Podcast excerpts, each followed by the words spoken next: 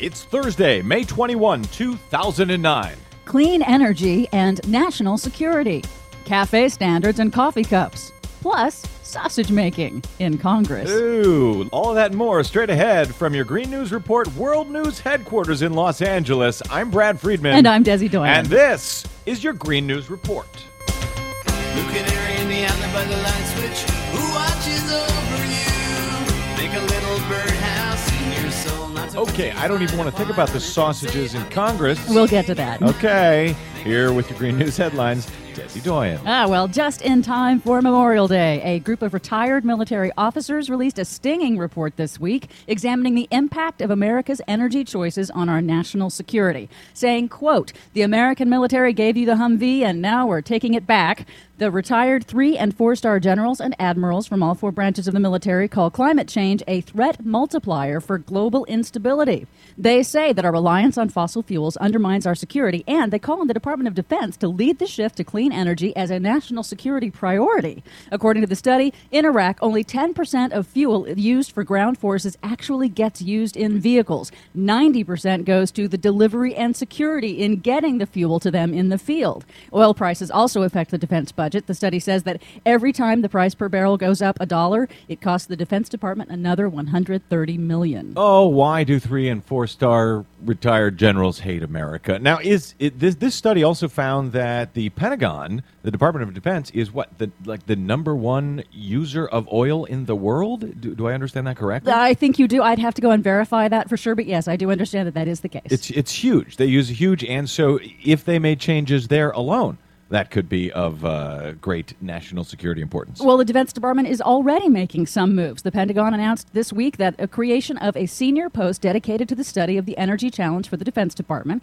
and the Army is leasing 4,000 small electric vehicles for bases. And this week, researchers at the University of Iowa announced that through a Defense Department grant, they have found a way to use the styrofoam in coffee cups and other packaging and other plastic waste to boost the energy output of biodiesel, which could be especially useful for troops in the field. Apparently, uh, styrofoam melts like a snowflake when it comes into contact with certain types of biodiesel. Wait, you're kidding? They're, they're going to use styrofoam in the biodiesel fuel? Yeah, they have to perfect the process still, but they say that they found the initial way to make it work so that if troops in the field have plastic waste, they can actually dump it within their own fuel and use that in, instead of trying to get delivery of fuel. Well, that's a pretty huge uh, headline. I mean, given how uh, difficult it has been to get rid of styrofoam all of these years. Am yeah, I correct? That, that would be great if they can make it work and make Desi, it you scalable. have buried the lead. I think uh, styrofoam uh, coffee cups as gas is, is pretty cool. Well, like I said, they still have to perfect the process. This is the very beginning of it. Yeah, well, you buried the lead. President Obama announced new mileage and emission standards for the nation's cars and trucks this week, incorporating the more stringent standards that had been sought by California but blocked by the Bush administration. And predictably, right wing commentators are against it, saying the effect on the environment will be negligible and calling it a new tax on consumers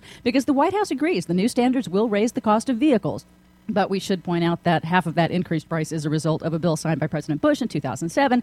But the White House says the higher cost will pay for itself within three years due to money saved on gasoline. The president said, as a result, we would save 1.8 billion barrels of oil. And to give you a sense of that magnitude, that's more oil than we imported last year from Saudi Arabia, Venezuela, Libya, and Nigeria combined. Did you see crazy Senator Inhofe on uh, TV saying that uh, Americans have the right to drive gas hogs and it's outrageous that uh, we would take that right from them? Well, and it's ridiculous because there's no one changing that, right? They're just saying that all classes of cars that will be new starting in 2016 will have to have this higher mileage standard. That doesn't mean that if you want to drive an SUV from 1995 that you have You to change it. it. Okay, well, that, I guess you say you're taking away my right to buy a new gas hog. Right. Inhofe is an idiot. Recession is apparently a great way to reduce emissions and fuel use. The U.S. Energy Information Administration announced yesterday that the slump in the economy and sky high fuel prices led to the first reduction in U.S. carbon emissions since 1982, almost 3%.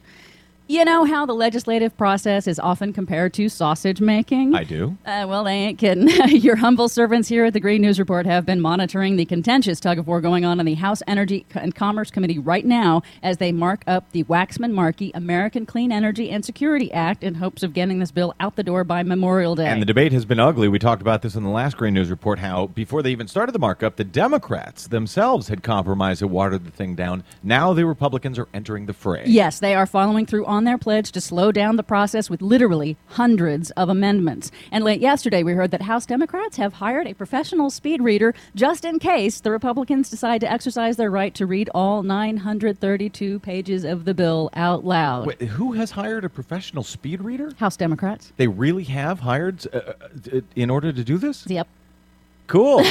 now I hope it happens. All right. Also, pollution industry spending on climate lobbyists has nearly doubled to 50 million just since January, and we have a map online that you should check out that shows state by state carbon emissions, and it shows that the representatives most against this climate legislation are from the most carbon intensive fossil fuel reliant states. Really? Who would have thunk it? Knocked me over with a feather. All right. Speed read about all of that and much more at our website, greennews.bradblog.com. I'm Brad Friedman. And I'm Desi Doyen. And this has been your sausage making Green News Report.